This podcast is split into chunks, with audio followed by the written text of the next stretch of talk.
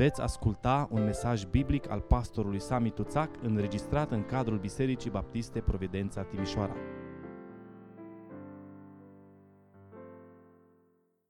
Vă invit să deschidem împreună Sfânta Scriptură în epistola lui Pavel către Efeseni, capitolul 5. Și vom citi de la versetul 5 și până la versetul 21. Efeseni 5, începând cu versetul 5.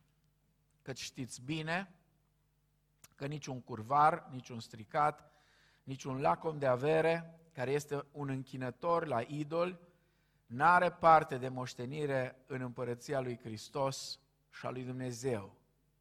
Nimeni să nu vă înșele cu vorbe de șarte, căci din pricina acestor lucruri vine mânia lui Dumnezeu peste oamenii neascultători.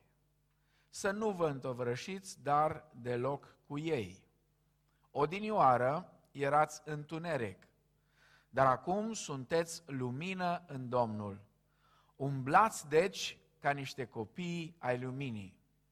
Căci roada luminii stă în orice bunătate, în neprihănire și în adevăr. Cercetați ce este plăcut înaintea Domnului și nu luați deloc parte la lucrările neroditoare ale întunericului, ba încă mai degrabă osândiți-le. Căci e rușine numai să spunem ce fac ei în ascuns. Dar toate aceste lucruri, când sunt osândite de lumină, sunt date la iveală, pentru că ceea ce scoate totul la iveală este lumina. De aceea zice, deșteaptă-te tu care dormi, scoală-te din morți și Hristos te va lumina. Luați seama, deci, să umblați cu băgare de seamă, nu ca niște neînțelepți, ci ca niște înțelepți. Răscumpărați vremea, căci zilele sunt rele. De aceea nu fiți nepricepuți, ci înțelegeți care este voia lui Dumnezeu. Nu vă îmbătați de vin. Aceasta este destrăbălare. Din potrivă, fiți plini de Duh. Vorbiți între voi cu psalmi, cu cântări de laudă și cu cântări duhovnicești. Și cântați și aduceți din toată inima laudă Domnului. Mulțumiți totdeauna lui Dumnezeu Tatăl pentru toate lucrurile în numele Domnului nostru Isus Hristos. Supuneți-vă unii altora în frica lui Hristos. Amin. Vă rog să luați loc. Mulțumim Domnului că în dimineața asta uh, suntem împreună la închinare și ne bucurăm de prezența Lui în mijlocul nostru. Weekendul trecut, împreună cu Ciprian, cu câțiva tineri de aici din biserică, dar și cu alți tineri um, din Timișoara, din București, din Republica Moldova, din Călăraș, uh, am slujit în partea de sud-est a țării, într-o zonă aridă uh, din punct de vedere spiritual, în Călăraș. Uh, am fost până la, la, la malul Dunării, acolo la Călăraș. Uh, acolo un, un băiat tânăr, Andrei Cringanu, fost student al meu la Institutul Teologic Baptist din București, este păstor și cred că de prin noiembrie ne-a făcut invitația asta de a fi acolo, nici nu mi-am dat seama atunci că uh, va fi exact uh, în timpul când uh, în toată lumea se sărbătorește în ultimul weekend și în special în, în ultima sâmbătă, nu neapărat se sărbătorește, ci se execută. Este ziua mondială de evangelizare, ziua în care creștini din toată lumea, de toate confesiunile, ies și vorbesc despre Domnul Isus Hristos mai mult ca oricând. Uh, milioane și milioane de creștini. E fantastic ce poți să faci într-o singură zi. Uh, Dumnezeu ne-a dat un timp bun, deși uh, era vreme cu ploaie, cu noaptea a plouat, sâmbătă dimineața din nou a fost soare. Până la două aproape, când noi am terminat. Eu am luat o, o pauză în timp ce ei au plecat sâmbătă în mai multe localități și pentru că am uh, pe inimă frații din Bulgaria și am un prieten bun acolo care coordonează lucrarea de evangelizare în Bulgaria, uh, care e uh, bulgar, dar e din Republica Moldova și a luat nevastă din Hunedoara, a studiat la Oradea, la Emanuel, știe limba română foarte bine. I-am spus, uite, vreau să... Noi ne rugăm pentru ei oricum, dar am intrat în Bulgaria, pe jos, n-am fost niciodată, pe jos, pe jos, fără mașină, fără nimic. Cu bacul am trecut dincolo și am intrat în Silistra pentru o oră. Am mers pe străzi, uh, știu că unii poate aveți uh, rezerve vis de asta, dar am mers pe străzi și nu am poruncit duhurilor să plece și nu am făcut lucruri din astea, dar m-am rugat ca Domnul să se îndure de Bulgaria și Domnul să dea, e așa întunecime spirituală. Îmi spunea Pavel Vâlcu, uh, Sami, exact așa cum e acolo în sud la voi, așa e în toată Bulgaria. Așa este în toată Bulgaria.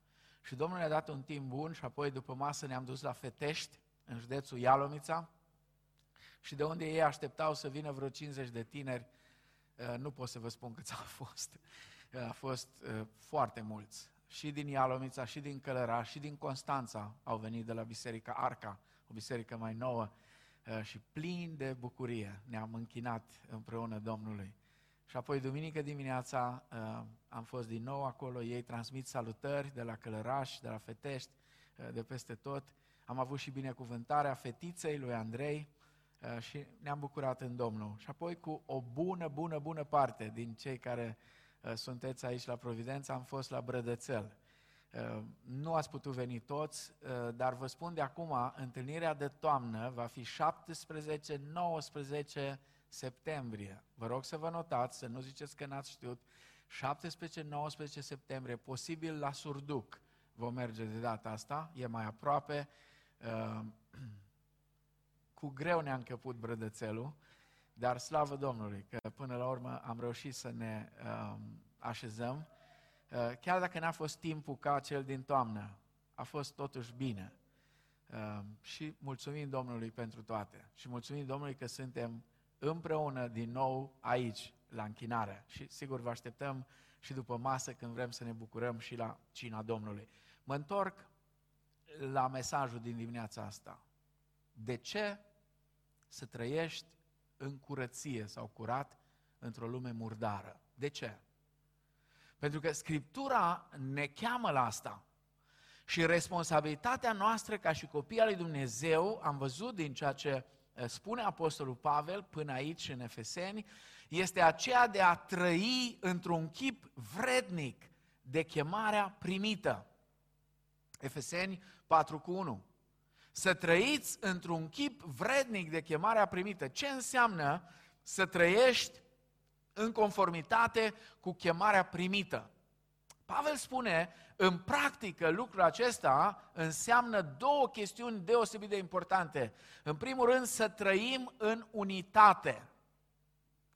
A trăi în conformitate cu chemarea primită înseamnă, în primul rând, să trăim în unitate. De ce? Pentru că suntem un popor unic. Suntem un popor unic. Voi însă, spune și Petru, sunteți o seminție aleasă, un popor sfânt. Un popor pe care Dumnezeu și l-a pus deoparte ca să fie a Lui, ca să vestiți lucrările minunate a lui Dumnezeu. Dragii mei, vreau să vă spun ceva foarte deschis despre unitate. Domnul Isus s-a rugat pentru unitate. Ioan 17, rugăciunea aceea de mare preot, în care Domnul Isus vine uh, înaintea Tatălui și se roagă atât pentru cei care erau atunci ucenicii lui, cât și pentru cei care vor crede în El prin mărturia lor, mă rog ca ei să fie una, după cum și noi, Tată, suntem una, eu cu Tata și Duhul Sfânt, spune Domnul Iisus, suntem una. Așa aș vrea ca și ei să fie una. Domnul Iisus s-a rugat pentru asta, Duhul Sfânt a venit la Rusalie și acuș, acuș, Uh, ne apropiem de sărbătoarea Rusalilor, mai un pic. Uh, și Duhul Sfânt este Cel care realizează unitatea. Noi nu am fi capabili de așa ceva. Doar faptul că Duhul Sfânt locuiește în fiecare dintre noi. Noi suntem atât de diferiți unii de alții, încât uh, uh, cred că nu e nimeni să nu realizeze lucrul acesta. Nu numai fizic, ci și psihologic, și spiritual, și cum vreți. Ă, ă, avem așa de multe diferențe între noi. Și nu trebuie să ne sperie diferențele acestea. Diversitatea nu este un motiv de a ne speria. Duhul Sfânt este cel care produce unitate. Noi oamenii când vrem să facem noi, știți ce facem? Uniformitate, dar nu unitate. Uniformitate, aia reușim să facem. Dăm noi niște reguli, toată lumea se îmbracă ca la Corea de Nord, până aici, toată lumea stă drept, toată lumea merge într-o direcție și gata. Cum era pe vremuri, cei mai în vârstă știți, eram strânși, uniți în jurul partidului. Și cel mai strânși și cel mai uniți eram prin tramvaie, prin trolebuze, prin trenuri, care pe scară, care cu un picior afară, care cum putea. Și eram strânși, uniți cu toții. Nu, era uniformitate. Ce putem noi face cu privire la unitate? Două lucruri putem face. Să o distrugem? Nu e deloc greu. Nu e deloc greu să distrugem unitatea. Unitatea o creează Duhul Sfânt, nu noi. Noi putem să o distrugem sau putem să o menținem. Ceea ce Duhul Sfânt lucrează, noi prin atitudinea noastră față de Dumnezeu și unii față de alții, ori distrugem unitatea, ori o menținem, dar de creat nu o putem crea, o creează Duhul Sfânt. Așa că a trăi în conformitate cu chemarea primită înseamnă mai întâi să trăim în unitate, pentru că suntem un popor unic, și apoi să trăim în curăție, spune Pavel, pentru că suntem un popor sfânt. De aceea trebuie să trăim în curăție, pentru că suntem un popor sfânt. Acum, după ce prezintă o bază biblică pentru o viață de curăție, în capitolul 4, de la versetul 17 la 24, și apoi o aplicație practică a ceea ce înseamnă în practică, asta am văzut uh, data trecută, uh, Efeseni 4, 25 până la 5 cu 4, acum Pavel ne oferă o motivație. O motivație pentru o viață de puritate. De ce să trăiești curat într-o lume murdară? Și în versetele acestea, Pavel ne oferă câteva motivații. De ce ar trebui să trăim în curăție? Primul lucru care îl subliniază Pavel este seriozitatea judecății lui Dumnezeu. Seriozitatea judecății lui Dumnezeu. Versetele 5 la 7. Căci știți bine că niciun curvar, niciun stricat, niciun lacom de avere, care este un închinător la idoli, n-are parte de moștenire în împărăția lui Hristos și a lui Dumnezeu. Nimeni să nu vă înșele cu vorbe de șarte, căci din pricina acestor lucruri vine mânia lui Dumnezeu peste oamenii neascultători. În versetele de înainte, versetele 3 și 4, Apostolul Pavel arată că imoralitatea sexuală nu se potrivește cu sfințenia. Adică oamenii sfinți trebuie să evite uh, ceea ce este imoral și ceea ce este păcătos. Aici însă Pavel vorbește despre frica de judecata lui Dumnezeu. Da, trebuie să ne fie frică de judecata lui Dumnezeu. Mai ales pentru că Apostolul Petru spune judecata lui Dumnezeu stă să înceapă de unde? De la Cotroceni? Am vrea noi. De la Palatul Parlamentului? A, ne-ar place. Ne-ar plăcea tare mult. ăia vinovații. De la guvern? De la NATO? De la ONU? Începe cu Putin? Sau cu Biden? Nu. De unde începe judecata lui Dumnezeu? De la casa lui Dumnezeu. Și asta trebuie să fie un motiv de teamă. Teamă sfântă. Teamă care înseamnă seriozitate, respect vis-a-vis de ceea ce Dumnezeu ne spune. Sigur, aici Apostolul Pavel nu vorbește despre cineva care din neatenție, neveghere sau știu o lipsă de maturitate ă, cade într-un gând sau într-o acțiune imorală, de obicei oamenii aceștia uh, în rușine și smerenie se pocăiesc, se luptă să-și schimbe modul de viață uh, și acela de a fi, de a trăi. Pavel vorbește aici despre persoane care fără nici o remușcare s-au dedat la imoralitate. Și vă rog să fiți foarte atenți. Noi când citim aici nu vedem decât curvia spune curvia, curvia, spune ceva mai sus, sau orice fel de curăție, sau lăcomia de avere să nu fie pomenite între voi. Și în versetul 5 zice că știți bine că niciun curvar, și asta toți suntem în alertă, bă, niciun curvar, să nu fie niciun curvar. Dar spune mai departe, niciun stricat. Niciun stricat. Ce înseamnă aia? Ce înseamnă niciun stricat? Înseamnă unul care lasă în viața lui orice alt fel de păcat. Știți cum e cu păcatul? Este ca și cu merele alea, fructele sau... Eh, eu spun de mere că mie îmi plac merele foarte mult. Dacă un măr stricat este într-un coș cu fructe bune, peste câteva zile, dacă nu faci ceva, dacă nu-l iei de acolo, dacă nu cureți ce-ai stricat, da? Unii aruncă tot mărul. Da? Nu-i neapărat nevoie să-l arunci. Uneori trebuie doar să cureți de acolo.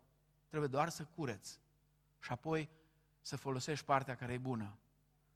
Suntem foarte ă, așa ă, dispuși uneori să aruncăm tot. Dar nu la asta ne cheamă Dumnezeu, ci ne cheamă să curățim. Și apoi zice, niciun lacom de avere. Niciun lacom de avere. Să știți, lăcomia de avere este pe aceeași linie ca și curvia, pentru că este închinare la idoli. Așa spune Apostolul Pavel aici. Niciun lacom de avere care este un închinător la idol n-are parte de moștenire în împărăția lui Hristos și a lui Dumnezeu. Trebuie să ne asigurăm că nimic din lumea aceasta, nimic din lucrurile acestor lumi nu vor pune stăpânire pe noi. Pentru că toate acestea, spune Apostolul Pavel, ne fac sau ne duc în situația de a nu vedea, de a nu moșteni împărăția lui Hristos și a lui Dumnezeu. Și apoi zice în versetul 7 să nu vă întovărășiți dar deloc cu ei. Cu cei pe care îi menționează mai sus. Să nu fiți părtași cu ei. De ce să nu fi părtași? Pentru că riscați aceeași condamnare ca și ei. Riscați aceeași condamnare. Să nu fiți părtași la lucrurile rele care ei le fac. Da, putem să ne rugăm pentru acești oameni, putem să-i atenționăm, o să vedem mai încolo, putem să le spunem, dar să nu fim părtași împreună cu ei la lucrurile acestea. A doua motivație care o aduce Pavel în discuție, pe lângă teama sau seriozitatea judecății lui Dumnezeu, diferența dintre ceea ce am fost și ceea ce suntem. De la versetul 8 până la versetul 14, ascultați încă o dată, odinioară erați întuneric, Observați, vă rog, Pavel nu spune aici odinioară erați în întuneric, deși și aia, așa este, eram în întuneric. Dar mi se pare mult mai grav, mult mai adânc, mult mai puternică condamnarea care o aduce. Erați întuneric. Adică voi înși vă erați niște întunecimi. Asta erați, zice Pavel. Odinoare erați întuneric, dar acum sunteți lumină. Nu doar că sunteți în lumină, ci sunteți lumină în Domnul. Umblați, deci, ca niște copii ai luminii. El face apel pur și simplu la logică. Băi, oameni buni, odată, înainte, ați fost așa, dar acum sunteți așa, păi umblați în conformitate cu identitatea care o aveți acum, nu cu cea care ați avut înainte. Știți, câteodată am auzit pe unii când sunt supărați, când sunt nervoși. Zice, dacă las eu pocăința la o parte, 5 minute, știi, dar o spune așa că parcă îți și pare rău că s-a pocăit. Îi și pare rău că, că nu poate el să facă ce făcea înainte. Dacă las eu pocăința la o parte 5 minute, atunci să vedeți, atunci să vedeți ce se întâmplă. Pavel zice, oameni buni, înainte am fost întuneric. Iar întuneric înseamnă ignoranță, înseamnă eroare, înseamnă rău. Dar acum suntem lumină în Domnul. Iar lumină, lumină înseamnă adevăr, înseamnă curăție, înseamnă dreptate. Dumnezeu, spune Apostolul Pavel, a schimbat radical mintea noastră. Și în momentul în care Dumnezeu schimbă mintea cuiva, îi schimbă și atitudinea, pentru că nu se poate să ai mintea schimbată și atitudinile nu. Nu se poate una ca asta. La fel cum nu se poate, degeaba încercăm. Putem să stabilim cele mai inteligente reguli religioase, putem să le afișăm la intrarea în biserică, asta da, asta nu. Dacă nu se schimbă mintea întâi, nu se vor schimba atitudinile, nu ai cum. Schimbarea trebuie să pornească din interior înspre exterior, nu dinspre exterior spre interior, ci invers. Acum, zice Pavel, deoarece aparținem luminii, trebuie să umblăm ca niște oameni care aparțin luminii. Iar comportamentul nostru trebuie să reflecte noua noastră identitate. Ce înseamnă aceasta în practică? Auziți versetul 9. Căci roada luminii stă în orice bunătate, în neprihănire și în adevăr. Metafora luminii vorbește despre transparența creștină, despre trăirea cu bucurie în prezența lui Hristos, fără a avea ceva de ascuns. Oricum, cât de stupid sunt atunci când cred că pot să ascund ceva de Hristos. Sunt așa de stupid.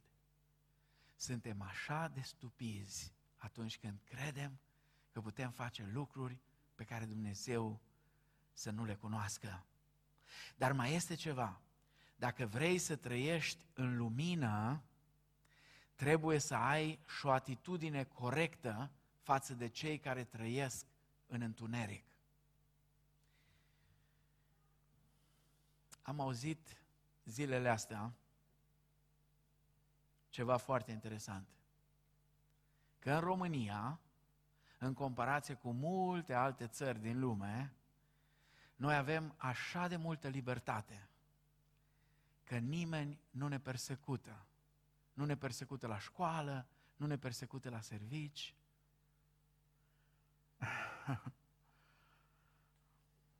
Câtă naivitate. Ia încercați să spuneți lucrurilor pe nume, acolo unde lucrurile nu merg bine. Ia dacă tu ești, de exemplu, în învățământ, iei atitudine că tot e luna Pride acum, să fim mândri. Să fim mândri. Și unii oameni nu au nicio jenă să spună de ce să te iei mândri sunt atât de mândri că au reușit să distorsioneze total intenția lui Dumnezeu cu privire la ei ca oameni. Și se afișează cu asta. Și mai nou am văzut ambasadele americane cât de mândri sunt. Și au pus steagul mândriei până și pe ambasada din Vatican. Ca sfidare, efectiv. No, dacă vrei să vezi câtă libertate ai și ești undeva într-o poziție du-te și spune asta tare, spune cu curaj că așa ceva nu e în regulă. Și vorbim după aia. Du-te, spune Dacă tot, știți care e atitudinea multor creștini astăzi, într-o vreme ca asta? Atitudinea struțului. Știți ce face struțul când vine furtuna? Bagă capul în nisip și îți arată coada bagă capul în nisip și el crede că dacă eh, stă cu capul acolo cu minte în nisip, bă, ce bine e la noi. Ce bine e la noi. Da? Haideți să vedem ce spune Apostolul Pavel.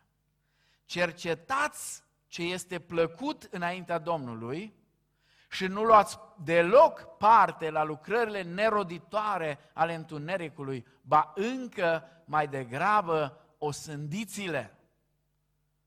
Căci e rușine numai să spunem ce fac ei în ascuns. Pavel spune să nu ne asemănăm cu cei care fac faptele întunericului, dar în același timp spune să o sândim faptele lor, nu pe ei. Aici iar uneori nu ne duce capul. În loc să atacăm faptele oamenilor, atacăm pe oameni. și facem lucruri care n-ar trebui să le facem și uităm că fiecare om, chiar și cel mai depravat, poartă în el undeva chipul lui Dumnezeu, chiar dacă e distorsionat. Creați după chipul și asemănarea lui Dumnezeu. De aceea, atitudinea aceea de, de, de a lovi în unii oameni nu este sănătoasă, este demonică. Dar faptele lor, faptele lor, acelea trebuie osândite. Sigur, e posibil să nu ne placă asta. E posibil să zicem, nu e treaba noastră. Dar a cui mă rog? Treaba cui e să oprească putrezirea? A cui? A sării.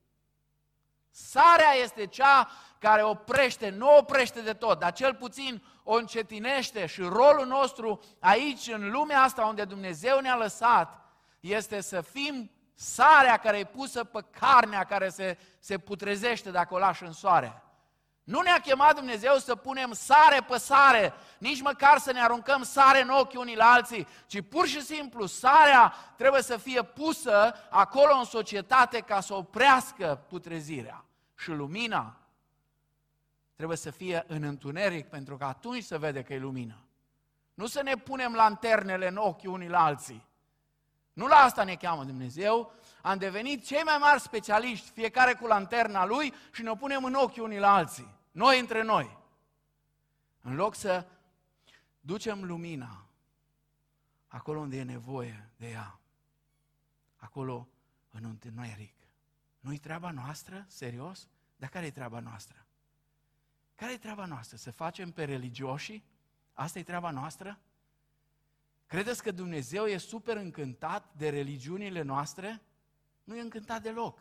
Uitați-vă în Vechiul Testament, la un moment dat spune Dumnezeu, mi-e scârbă, efectiv mi-e scârbă de sărbătorile voastre, de toate sabatele voastre, de toate slujbele voastre de la templu, cine v-a pus să le faceți? Când am citit asta prima dată, am zis, Doamne, dar stai un pic, Tu i-ai pus. Tu ai zis să fie sărbători, să fie... Cine v-a pus? Cine v-a pus să le faceți în felul ăsta? Cine v-a pus să faceți așa? E tentația asta să zicem, nu e treaba noastră.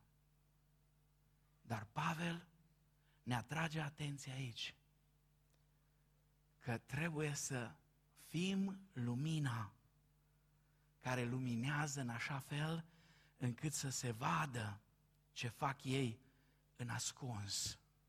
Numai lumina. Da? Dacă un hoț umblă să fură o roată de la o mașină, dacă pur și simplu cineva aprinde o lanternă sau are de undeva un felinar care îl dă spre el acolo, gata, a luat-o la fugă, pentru că se vede. Pentru că cele mai multe lucruri se fac în întuneric. Lumina este cea care scoate totul la iveală. Apoi zice, dar toate aceste lucruri când sunt osândite de lumină, ăsta e rolul luminii, să osândească, de aia creștinii nu sunt plăcuți. Adevărații creștini, mai devreme sau mai târziu, vor avea probleme, pentru că nu sunt plăcuți. Nu poți să-l iei pe un creștin să faci cu el tot fel de compromisuri, că nu o să vrea să facă, pentru că are principii, are valori. Nu poți să faci cu un creștin tot felul de aranjamente, pentru că nu funcționează. Și atunci trebuie să le elimini, trebuie să-l scoți. Și asta face sistemul, efectiv, elimină tot ce nu poate fi conformat cu sistemul.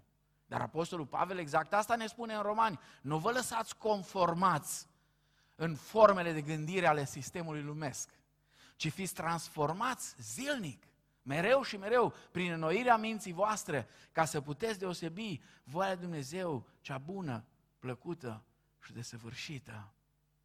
Toate aceste lucruri, când sunt osândite de lumină, sunt date la iveală. Pentru că ceea ce scoate totul la iveală este lumina. Și lumina cinei? Tu. Tu ești lumina. Acolo, în birou tău, la locul tău de muncă, la școală, unde tu ești lumina. Odinoare dați întuneric, iar acum sunteți lumină. Tu ești lumina. A, știu că noi suntem așa de smeriți. Iisus e lumina lumii. Da, El e lumina cu literă mare. Noi cu literă mică, dar tot lumină. Sigur, nu luminăm fără El, că dacă noi suntem ca luna, dacă soarele nu luminează luna, nu luminează nimic.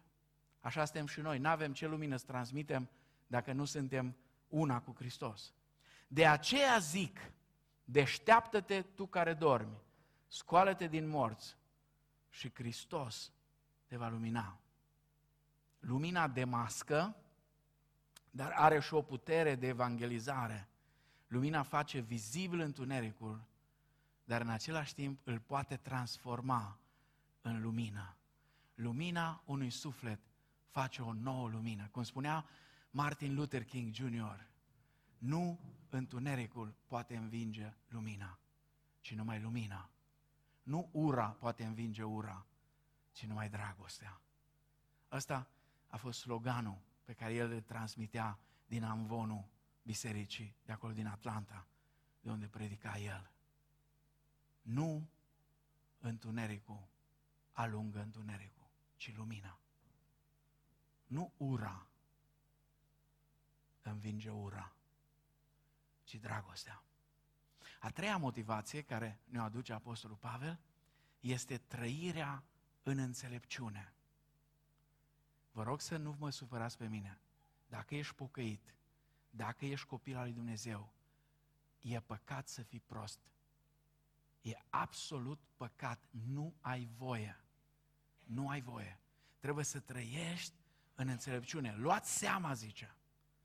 Să umblați cu băgare de seamă, nu ca niște neînțelepți, ci ca niște înțelepți. Răscumpărați vremea, căci zilele sunt rele. De aceea nu fiți nepricepuți. O altă formă de a spune nu fiți proști. Nu fiți ignoranți, nu fiți nepricepuți, ci înțelegeți care este voia lui Dumnezeu. Pavel spune că noi creștinii trebuie să fim înțelepți.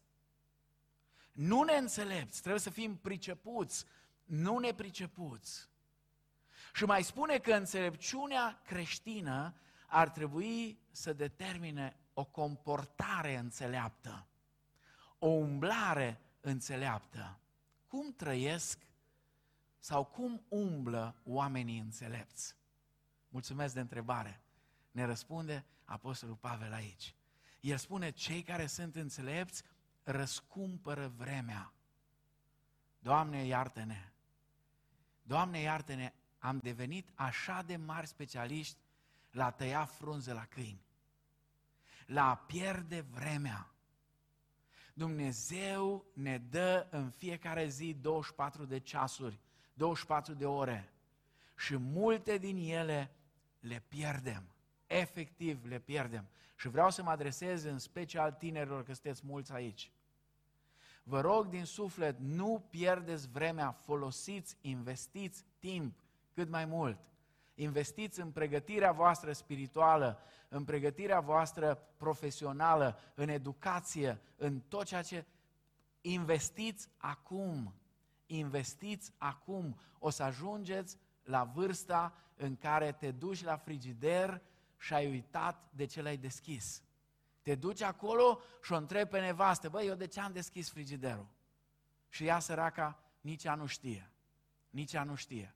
Nu mai poți să bagi în cap atunci. Dar acum, acum, în loc să vă pierdeți vremea cu tot felul de lucruri nefolositoare, nefolositoare, și chiar dacă o să vă supărați pe mine și o să mă urâți, vreau să vă spun că modul cel mai pervers în care vă pierdeți vremea îi cu uitatul la filme. Atâta vă uitați la filme de vă loviți trechea parcă. În continuu, dă la filme, filme, filme. Viața este reală, nu e film. Bate filmul, să știți. Investiți în viața reală, nu în filme, vă pierdeți vremea. Răscumpărați vremea, că zile sunt rele. Citiți cărți, pregătiți-vă, ieșiți în aer liber, vorbiți cu părinții, cu prietenii, mergeți la o cafea, faceți tot felul de lucruri, puneți mâna pe Scriptură, recita, învățați Scriptura pe de rost acum. S-ar putea să vină vremuri în care nu o să mai aveți nici telefoanele, nici Bibliile, nici, dar tot ce e aici în cap, aia rămâne. Aia rămâne. Încercați să vă uitați pe studii ale făcute pe oameni care au stat în pușcării eh, pentru credința lor sau pentru convingerile lor sau în lagăre de concentrare și veți vedea ce i-a salvat, ce i-a ajutat. Tot ceea ce a fost aici. Tot ce a fost aici. Tot cuvântul lui Dumnezeu care l-au înmagazinat aici. Petre Țuțea a fost o bibliotecă, efectiv, ambulantă, o bibliotecă ambulantă. Erau oameni în închisori care scriau poezii, scriau, scriau în minte, dar nu le țineau minte, le spuneau la Țuțea, Țuțea le ținea minte pe toate. Fratele Nicolae Moldoveanu a scris, vorba vine, în închisoare câteva sute de cântări. Pe ce să le scrie? Pe pereți? Că n-ai dădea nimeni să scrie. Le-a scris aici. Și toate sunt îmbibate de Scriptură. De unde? Pentru că atunci când a fost tânăr, a înghițit Scriptura, a mâncat-o efectiv. Nu lăsați vremea să treacă. Poate unii ați auzit, poate unii n-ați auzit de Jonathan Edward. Omul ăsta a fost unul din oamenii care a influențat cel mai mult America. Este supranumit teologul Americii. Jonathan Edwards este cel prin care Dumnezeu a pornit așa numita Marea Trezire din America. Un, un predicator cât să poate de sec, am zice noi astăzi. N-avea niciun fel de carismă. Avea predici lungi de câte două ceasuri, le citea cuvânt cu cuvânt. Pur și simplu nici nu se uita la oameni. Nici nu se uita la ei. Se uita numai în manuscrisele lui. Sigur, tot ce scria acolo, astăzi nici studenți de la cele mai înalte colegii n-ar putea înțelege că așa s-a prostit lumea. În procesul ăsta de tâmpire globală, nu mai suntem capabili să înțelegem lucrurile profunde. Ne ia cu ceasurile. Dar atunci pe vremuri când oamenii ăia nu erau așa civilizați cum suntem noi astăzi, ăia chiar erau în stare să stea două ceasuri și să asculte cuvântul lui Dumnezeu. Jonathan Edwards a scris mai multe rezoluții pentru viața lui. Nu pentru alții, el a scris pentru el. Înainte să împlinească 20 de ani, a scris aceste rezoluții. A 70-a rezoluție spunea așa, am hotărât să nu pierd niciun moment din timpul meu, ci să-l întrebuințez în cel mai folositor mod cu putință. Vă rog să rețineți, nu vă supărați pe mine. Ori de câte ori pierzi vremea așa pe deamoaca, te prostești. Ori de câte ori pierzi vremea, te prostești. Jonathan Edwards spune, nu am timp să-mi pierd timpul. E așa de prețios timpul că nu vreau să-l pierd. Cei care trăiesc, care umblă cu înțelepciune, răscumpără vremea și apoi ei înțeleg voia lui Dumnezeu. Oamenii înțelepți știu că încăpățânarea este nebunie, nebunie curată. Iar adevărata înțelepciune se găsește numai în voia lui Dumnezeu. De aceea Domnul Isus însuși s-a rugat, Tată, voia ta să se facă. Și de-a lungul vieții lui pământești, Domnul Iisus mereu și mereu a spus, eu fac voia Tatălui care m-a trimis, nu voia mea, ci voia Tatălui. Acum vă rog, ascultați cu atenție, că tare multă rătăcire e în poporul lui Dumnezeu când se vorbește despre procesul acesta al căutării voii lui Dumnezeu. În procesul căutării voii lui Dumnezeu este esențial să facem diferența între voia generală a lui Dumnezeu și voia specifică. E absolut necesar să înțelegem. Voia generală a lui Dumnezeu cu privire la noi se află în Scriptură. Și voia generală a lui Dumnezeu cu privire la noi este să ne crească în asemănare cu Hristos. În fiecare zi să ne crească în asemănare cu Hristos. Voia specifică a lui Dumnezeu nu o vei găsi în Scriptură. Nu, nu vă luați după asta. Doamne, vreau să mă mărit. Ce să fac? Bă, du-te, deschide Scriptura, știi? Și deschide. Iuda s-a dus de s-a spânzurat. Iu, Doamne! Și o închide înapoi, să mai roagă și o mai deschide odată. Să uită, du-te de făși tu la fel. Măi, nu se poate. Și mai mai se roagă și o deschide a treia oară. Spune, ce ai de făcut, fă repede. Vrea omul să-și caute servici. Iară, deschide Scriptura. Mă, Doamne, ce servici? Oameni buni, nu vei găsi în Scriptură voia specifică a lui Dumnezeu. Dumnezeu ne oferă principii generale care să ne călăuzească în alegerea carierei, în alegerea partenerului, în alegerea școlii, în alegerea multor lucruri care le avem de făcut. Deciziile în aceste situații trebuie luate întotdeauna. Deciziile sunt ale noastre.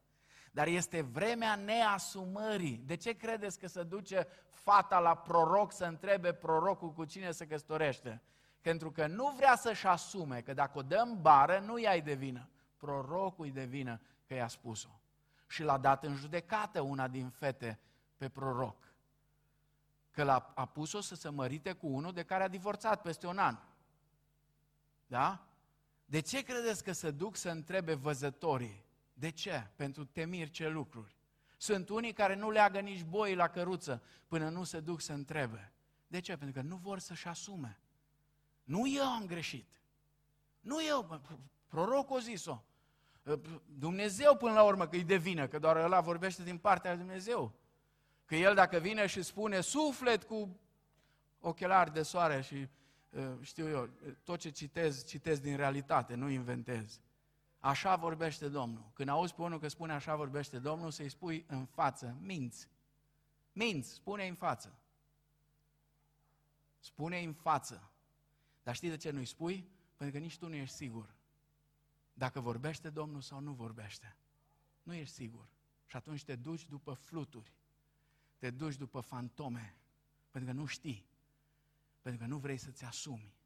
Deciziile în situațiile acestea specifice trebuie luate ținând cont de voia generală din Scriptură. Voia generală din Scriptură, aceea de a ne face asemenea lui Hristos. Tu întreabă-te, eu dacă vreau să mă mărit cu băiatul ăsta, mă ajută asta pe mine să mă asemăn mai mult cu Hristos sau nu? Dar tu singur trebuie să-ți răspunzi. Dacă vreau să-mi iau slujba asta sau asta, sau vreau să fac cu tare lucru, mă ajută asta să mă asemăn cu Hristos mai mult sau nu? Nu trebuie să vină cineva să spui, tu primul trebuie să ții cont de voia generală a lui Dumnezeu. Apoi să privești la principiile generale de călăuzire. Dumnezeu ne dă în Scriptură mai multe principii prin care El ne călăuzește. Apoi să examinezi cu atenție problema. Da? De aia ne-a dat Dumnezeu creier. De aia ne-a dat minte. Ca să gândim, ca să analizăm, ca să dezbatem. Da? Și apoi roagă-te, roagă-te, cere lumină de la Dumnezeu, cere sfat altora, cere sfat unor oameni maturi, dar apoi, știți care e omul care îți dă sfat bun, care nu-ți dă soluția? Dacă ți-a dat soluția, îl are o problemă. Omul care ți-a dat sfat bun îți dă sfat, nu soluție. Soluția trebuie să fie a ta. Tu trebuie să ți-o asumi. Eu mi-am asumat asta. Eu mi-am asumat. Pentru că altfel știi ce vei spune? Te vei căsători și vei spune ca Adam, femeia pe care mi-ai dat-o tu, asta mi-a stricat viața. Tu mi-ai dat-o, Doamne. Ea m-a făcut. Ea. Tu trebuie să-ți asumi. Eu trebuie să-mi asum. Dumnezeu ne-a dat minte, ne-a dat înțelepciune, ne-a pus la dispoziție tot ceea ce avem nevoie ca să luăm decizii înțelepte. Și a patra motivație fantastică, plinătatea Duhului Sfânt. Nu vă îmbătați de vin, aceasta este destrăbălare. Din potrivă, fiți plini de Duh. Vorbiți între voi cu psalmi, cu cântări de laudă și cu cântări duhovnicești și cântați și aduceți din toată inima laudă Domnului. Mulțumiți Domn, totdeauna lui Dumnezeu pentru toate lucrurile în numele Domnului nostru Isus Hristos, supuneți-vă unii altora în frica lui Hristos. Ce spune Pavel aici este că noi trebuie să evităm beția și trebuie să căutăm umplerea Duhului Sfânt. Niciodată beția și umplerea Duhului nu stau împreună. Niciodată. Absolut niciodată.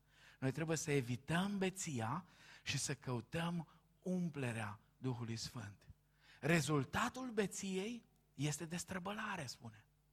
Omul beat face tâmpenii după tâmpenii, prostii după prostii. De aceea Pavel spune, nu vă îmbătați de vin. Aceasta este destrăbălare. Rezultatul umplerii Duhului Sfânt, care este? Că vorbești în limbi noi? Că faci minuni? Trebuie să ai grijă că s-ar putea să te faci de minune înainte de a face vreo minune. Nu, rezultatele plinătății Duhului Sfânt sunt cele enumerate aici de Apostolul Pavel. Părtășia unii cu alții. E un rezultat al plinătății Duhului Sfânt. Vorbiți între voi, vorbiți între voi cu psalmi, cu cântări de laudă. Vorbiți între voi cu cuvinte care așa de frumoase să fie, să fie ca un psalm. Nu neapărat trebuie să te întâlnești cu fratele cu tare, să-i recitezi, să-i, să citești din Scriptură, știi? Că câteodată nici nu știi, nimerești ceva și ce... Nu, dar să vorbești ca și când atunci ai compus un psalm. Așa de frumos să plece de acolo încât să spună, băi, așa cuvinte extraordinare mi-a spus sora cu tare sau fratele cu tare. Părtășie, apoi închinare. Zice, uh, și cântați, cântați și aduceți din toată inima laudă Domnului. Și apoi mulțumire. Mulțumiți totdeauna lui Dumnezeu. În toate lucrurile e în original. Aici spune pentru toate lucrurile. Uneori e complicat să mulțumești pentru anumite lucruri, dar nu asta e ideea.